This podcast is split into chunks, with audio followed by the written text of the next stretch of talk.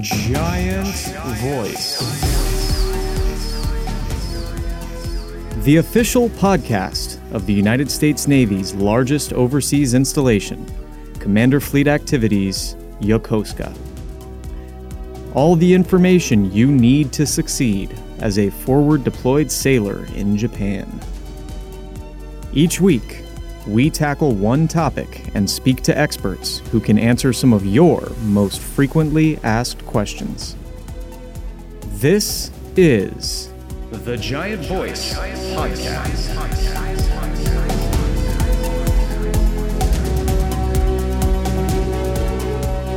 Welcome, everybody, to the Giant Voice podcast. This is part two of our Master Chief's Corner episode.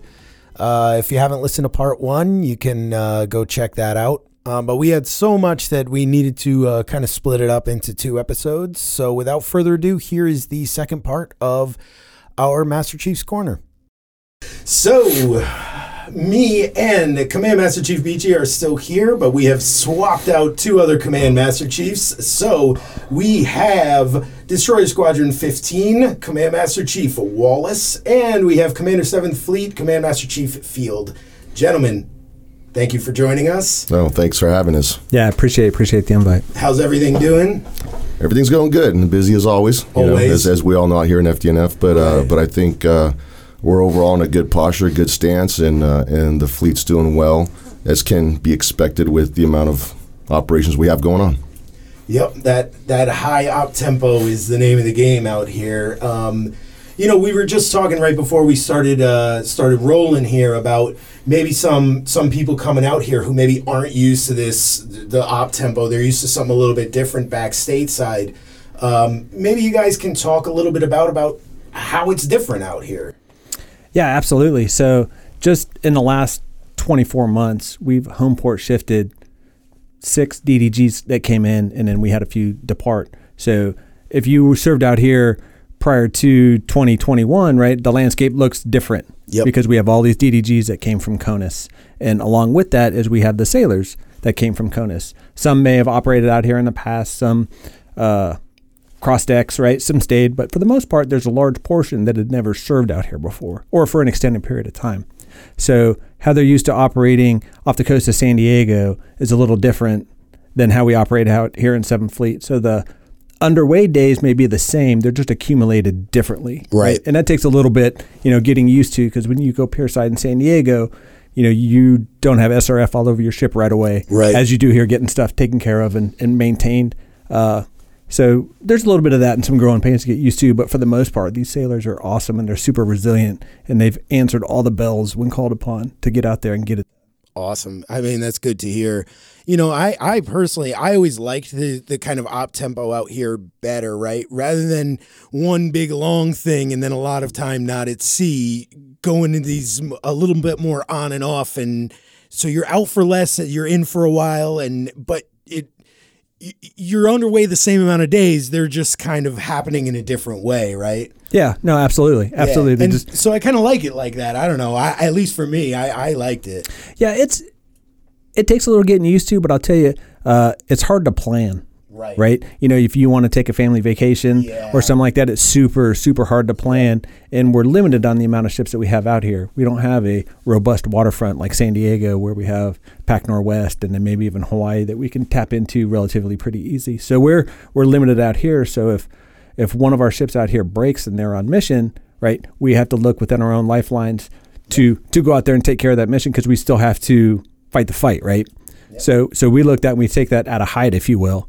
So you know that gets a little frustrating because you're trying to make plans with your family, and then that gets upset, you know, literally overnight sometimes. And and we understand that, and it's not lost on us, you know. But at the end of the day, we still got to get it done, right? Yeah, and, and I mean it's good to put that out there, right? Because if you're if you're the E three on board the ship and and you have something planned and you're losing it because you guys are going back underway because someone else is broke, like eh, you know, it's good to understand that there there is a much larger picture there that that is that needs to be addressed, right? And yes, it's not lost on you guys that it's not fun, but I don't think you guys would do it if you didn't have to, right? Oh yeah, hundred percent, hundred percent. And you know, in the in the beauty is that you know uh, my staff and I know uh, Master Field staff. Um, we served on these ships out here. Right. You know, I was CMC on Shiloh previously, so I understand. I was on Shiloh many years ago. Ah, sweet. Yeah, Shiloh when alum. Karish Morris was captain, so 2013, I want to say. Okay, yeah, yeah, yeah. Way predated me there. but, but no, I mean, still, so awesome. I mean, crew does Navy, you know, out here in Seventh Fleet getting it done. So we understand what that operational tempo is Yep. and what it's like to, you know, have those last minute, you know, port call cancellations and, Right. and, and so on and so forth. So it's super frustrating. I'm not going to lie. I, I understand it and I get it, but, you know, we have to get it done because there's just no other options but, you know, what we have to our right and left of us on the pier. Yep. And and you know, and, and it, I I don't really expect the junior sailor to really comprehend that because you know I didn't really comprehend that until I was CMC of my first destroyer out here in the harbor. Right, I, d- I didn't realize the amount of requirements and things that we are required to do by treaty with other countries that just don't get fulfilled because we don't have enough resources. Yep. And that sometimes, you know, that, that port visit that we're all looking forward to, you know, uh, gets canceled because there's something else more pressing. Yeah, You know? absolutely. So you know, uh, the enemy gets a vote. You know, Definitely, uh, definitely. Higher, higher headquarters gets a vote. You know, a, a lot of folks get get the vote. You know, it's just that we're just the one delivering the message sometimes, and that's okay, right? I mean, that's that's what we're here for, and, you know, and, and we'll do it. But just it's sometimes it's hard to get that message out to the deck plate that a um, as the ISIC, like we're we're advocating for you, and sometimes we win, sometimes we don't, but we're 100% advocating for you because we understand that pressure. Yeah, and I'll tell you, is one of the things was when uh, prior prior to here, I was uh, CTF seventy six uh, down in Sasebo, yeah. so very familiar with the home port shifts. We had three of them down there, um, but sitting in that table at that at that level, task force level. Um, you know, we were always asking why were we getting these last minute taskers from Seventh Fleet. Now sitting at the Seventh Fleet table, like CMC said, those taskers come from way above us, and, Right. and they happen to come at the last minute because the enemy gets a vote in what we do out here. Yep. Um, and we're required to have a certain presence uh, always available underway. Um, and we've even tapped into some of the amphibs to do some of the missions that your normal crew does Yeah, would be doing facts. because we don't have the, the number of fleet out here that, that you would see back in San Diego. Right. Um, and it wouldn't go without saying that you know, along with the new sailors coming out here, but the, I think one of the most important roles uh, that a sailor has is their spouse, and, and the spouses play a critical, key part in that relationship, allowing that sailor to complete the mission, to get that call, 24-hour tether, head out to sea. Um, and definitely, I tip my hats off to, to, to, to the families that come out here with those sailors as well, because they endure about as much as is what the active I- duty service member Yeah, does as well. You know, Yep. um, Yeah, and there's agreed. there's unique challenges to Japan, as we all know. Um, and, and so so that's another part of the home port shift is people understanding that hey, you're not if something happens at home, you're not going to be able to get home in eight hours. Yep. It takes 20 hours, 24 hours, depending where you're traveling to in the country, East Coast, West Coast. Um, you know, and then the local challenges here. You Yep. know, with the in- cost cost of inc- uh, cost of living is increasing, or it's a cost of goods here on base are increasing. Um, it's just unique, unique things here in Japan. However, comma, I will tell you, everybody cries when they come out here, and everybody cries when they leave. Oh yeah. Yeah, that's true. So true. True. That's, Yeah, yeah, I mean, you know, my wife's my wife's ship home port Yeah, here, as yep. you well know, right? Every single sailor on that ship did not want to leave San Diego. And for months after they arrived here, it was like, oh, we want to go back, we want to go back. And then slowly but surely, those voices decrease, mm-hmm. you know, and then they're Yeah. like, oh my God, we love Japan. Oh, yeah. This place is amazing. And now, just like you said, she every checkout she has with her sailor that's heading back to San Diego because they made that decision way back when they got here. They're like, CMC, we don't want to leave now. Well, Yeah. next set of orders, come back. Yeah, and I'll tell you. So on that the the spouse piece, uh, having you know been in Europe prior to here, and then you know CONUS mainly for my rest of my career, the the spouse network out here is just amazing. Yeah, yeah, it Sure. You know, um, and my wife gets dialed in with with all that stuff, but they have something. Uh, and I know my wife's going to pat me on the back for saying this. Uh, so the the Yes program, right? The Yokosuka Yokosuka Enhanced Sponsorship Program. They're it's super super critical uh, with bringing some of those spouses over and, and, and taking care of that stuff. And then some of the other organizations that the spouses are directly involved in, right, is super super helpful for getting families settled because uh, ship comes over here. You know, they get a little bit of time to get settled, and then we put them to work. Right. Right, and, and there's still boxes need boxes there's no that need there's to be no break unpacked, time. right? Yeah, Yep. There's no pause. I, yeah, I was going to say that there are groups out here where the dependents and the spouses. So not just yes, but there are definitely others, you know, out here that can absolutely, you know, the, the support that our dependents receive out here far greater than any place I've ever seen in the states. Any place I've ever seen. Yep, it's a it's a good network, and and yeah, it's it's pretty impossible to not fall in love with being out here. There's very few people that I meet who come out here for a tour of duty, and afterwards don't at least go, "Wow, that was great," Yeah, that or is- "I don't want to leave" is the more typical response. You know, And I was, I tell you, I was that, I was that sailor Mm-hmm. as a new command master chief, and you know, coming out to Japan, Okinawa of all places, and and everybody knows the, the stigma of Okinawa. And I'll tell you what, three years later, when I was departing Okinawa to take my second tour in Japan, I was didn't want to leave Okinawa. And, Okinawans are lovely people. yeah, man. they, they are. And then from there, I went to Lovely Atsugi, Atsugi to Iwakuni, Iwakuni to Sasebo, and now here Yokosuka. So. Okay, you've been all over now. you go to hit Yokota and Misawa That's on it, your right, way yeah. out, and you got the whole thing covered. I'm not a fan of snow, so I think I put Misawa on pause for a little bit. Yeah. Yokota. I was at Yokota at the AFN at Yokota for a few years. Yokota's a nice a nice duty station. The the issue is the base is very very spread out, and they really don't have a public transit network on the base.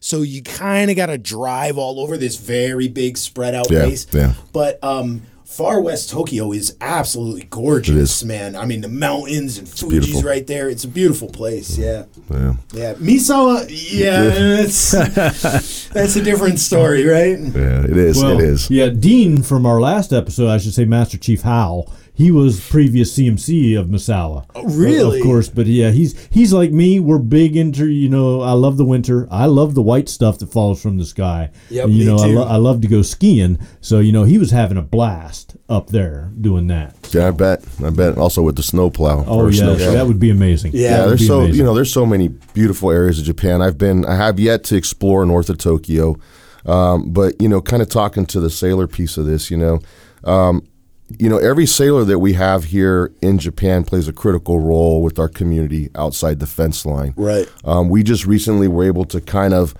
pressure release the Liberty policy. Um, you know, they've been working that. And I was part of that towards kind of the middle, towards the end, but that started off in March. Um, and, you know, one of the biggest things that, that us as Command SELs had out here was, you know, we bring a sailor out here, we put them to work, and we work them and we work them, and then we don't treat them like adults when they're outside the fence line. Right. And I think that was a huge win. But also remember, too, that everybody is a representative of the United States. So your actions are important outside the fence line or outside the blue line.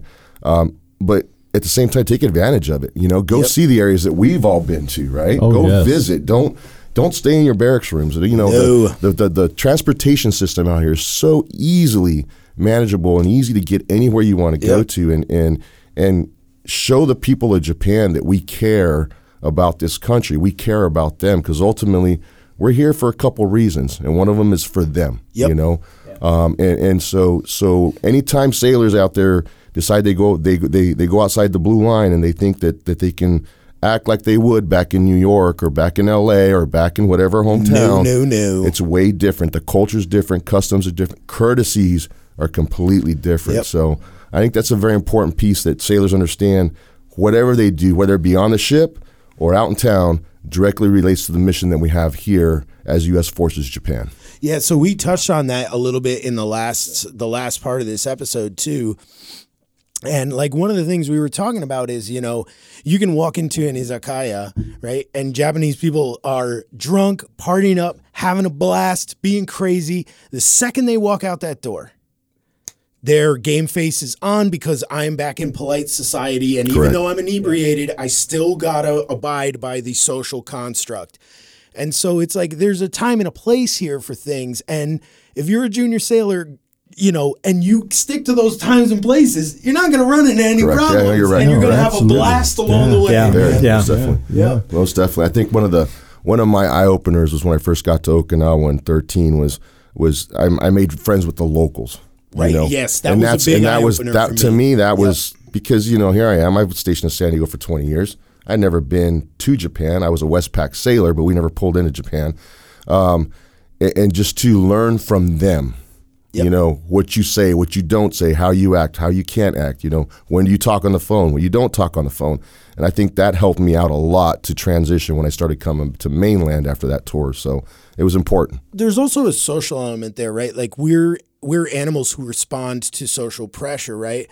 So if you make Japanese friends and you're hanging with your Japanese friends, the way that they behave and and react to Yep. things is going to just automatically rub off on you. You're just going to start behaving in the mm-hmm. same way and reacting in the same way. And you know, there's that joke about like, oh well, people won't sit, sit next to gaikokujin to foreigners Yeah, on the yeah. train, right? But guess what? I don't have that problem because here's the thing: if someone walks past me, all you have to do is if you just tighten up your body space just a little bit, people will sit right down next to you because it's a sign of saying like I- I'm making a little bit of room for you. Correct, yep. But if you're if you're there like this with you know With your if you're phone. by yourself, that's fine. But when someone walks by, you jerk yourself up. Those little things, I think, are what you're talking about, right? Very, very true. Very true. And there's so many of them, you know. Um, and I, I find, you know, I'm, as probably all doing this room, there's times I've had to, you know, correct people out in town because it's just, you know, it's not appropriate. It's, it, or I say it's not acceptable. It may be appropriate in your eyes, but it's not acceptable, Yep. right? And that's the big piece. But I think over, all in all, overall, we're, we're, we're doing a great job and, and, and we're maintaining those relationships because at the end of the day, when the flag goes up, we're going to need our Japanese allies to help us Oh, yeah. out. Because as as CMC said earlier, we don't have the numbered fleet that San Diego does, um, and that's what we rely on is, is our allies here in Japan. Yeah, and they are the uh, Kaijo Jietai especially is awesome. I was on one of their ships once, and man, they run a tight ship. Oh, their, their- ships are absolutely Holy beautiful. Lord, amazing. Beautiful. Yep. So, and I'm, I'm glad you brought that point up because I, I I've received you know the, the question you know why are we in Japan you know why do we have a presence here um, you know and, and maybe some of you out there have that same question it you know it, it's because this part of the world needs our presence right i mean we talked last episode about you know you get underway right you you get outside the bay and you're immediately in the thick of it Yeah, you're in what's on television right exactly, now. Yeah. exactly, and, and and having the installation here, you know, with our allies. I mean, Japan is one of our staunchest allies that we we enjoy. You know, their their, their assistance and their presence and being in their country. Um, and and you know being that good ambassador like we talked about last last episode and some this episode outside the gates.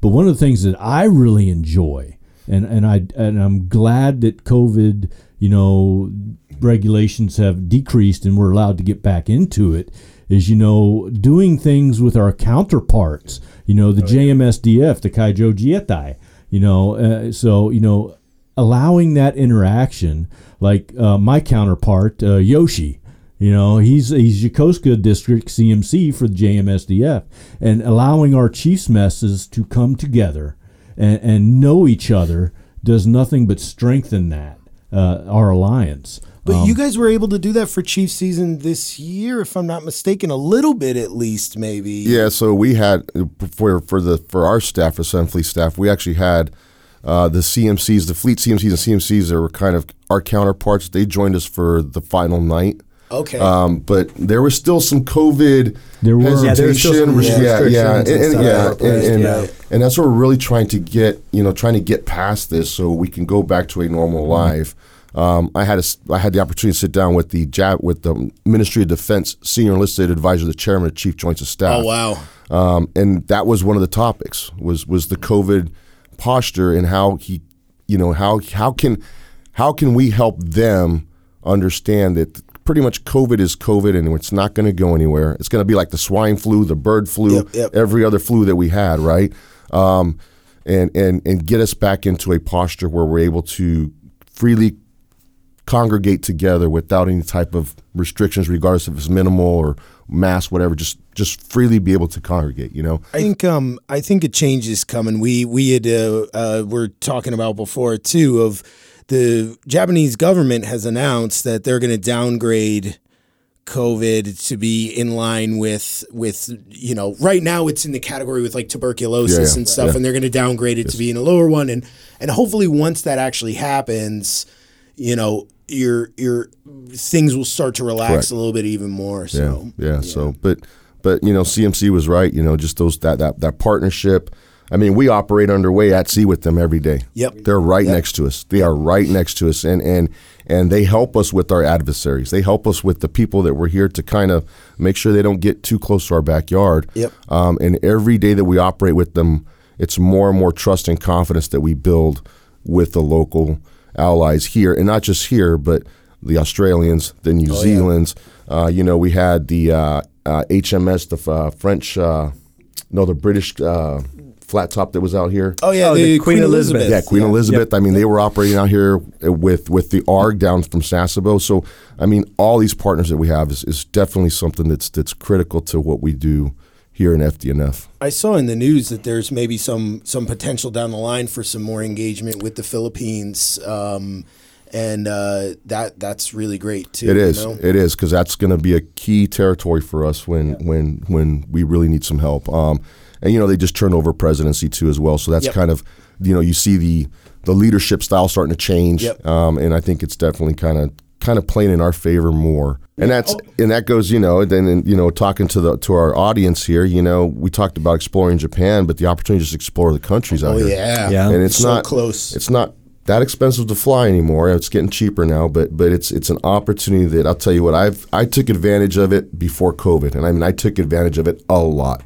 I think there's only a couple countries I haven't been to out here yet, um, and I'm anxiously awaiting to get back into it again once my schedule starts to slow down. Yeah, no, absolutely. Even some of the just the the get off the base and the and the outdoor activities. I mean, uh, off there's some of the best diving on the planet. You Yeah. know, here in here in Japan, and that's something that I had always wanted to to do. So I took my son uh, last summer, and we went and through a dive company out of Tokyo, went and you know got dive certified down on the Izu Peninsula. Man, it was it was just phenomenal, and it was a great opportunity to you know to spend time with my son Yep. because you know losing some of that time being underway so much and gone so much, but you know doing something that we both had an interest in, And can connect with. and exploring the country at the same time. I mean, how many people can say, "Hey, I learned how to scuba dive in Japan"? Yeah, Yeah. yeah. Izu, the Izu Peninsula is fantastically beautiful. Yeah. It is unearthly, like Lord of the Rings level beautiful down there. We went we actually so the the office and the command goes every year to the Shimoda Black Ship Festival. Mm-hmm. And for many years we used to also send a, a destroyer typically down there. They haven't done it for many years because of coronavirus right now. But that festival is amazing because it's all centered around Matthew Perry's landing Yeah. in Japan Yep. and the Amer- you got American flags up mm. everywhere. It's unbelievable. So that's something when it comes around, even if you're not involved in it with the Navy, to get down to it's an excuse to go down to Izu. Yeah, and absolutely. Enjoy it. You Yeah. Know? Yeah, we've been trying to. You know, one of the things talking to to to my boss is is exploring options outside of just Sasebo and Yokosuka for port calls. You know, other than the MCMs, and mine mine hunters down in Sasebo, they they get a pretty diverse opportunity to visit other areas of Japan. But that festival, for for example, I think you're going to see us engage with that here again pretty soon. Um, I think you're going to see a lot of other ports opening up to to Japan ships Cool. uh, uh, to I should say FDNF ships, but also to those ships that are coming from the other side of the IDL, Yeah. Third Fleet ships uh, as well. You know, um, one of the things I tend to track is is the the the ratio of port calls for you know the the, the FDNF ships versus my visiting ships. Because the admiral's very, very, uh, very cautious and is very aware that he wants to make sure that it's even across the board. Um, and especially with as much as we operate out here, you know. So so expect for for the sailors that are out there listening to us, expect to see some more opportunities to do some port calls outside of Sasebo and Yokosuka because I think it's going to come here pretty soon. That would be really cool, man. Yeah, I was going to say that's outstanding. Yeah, we're already doing doing some of it. Some some some uh, places up in uh, northern Japan that we haven't been to before and, and stuff. So ships are getting to do some some really really cool things they haven't done I was before. going to say Peralta pulled in for the uh, ice festival, They did. right? They Did should. they did. really? Yeah. yeah, they did. That's great, man. Because they all, we also hadn't had a ship for the ice festival Correct. in many years because Yep. of because of the virus. So, um, yeah, the ice festival is a blast. Yeah, sure is. man. It Sure is is. so much fun. great food up there too in Hokkaido, man. This time of year, awesome stuff. Yeah. Yeah. No, I mean, it's a good conversation. Yeah, I think yeah. I think one of the things that, that I just like to mention to the to the population, the crowd that's listening is, you know, understand that things don't go unnoticed at our level. You know, for for those of us in the room, we've been in for average thirty years, thirty years plus, um, and and having operated out here for so long, um, just just for the population to understand that we know what you do.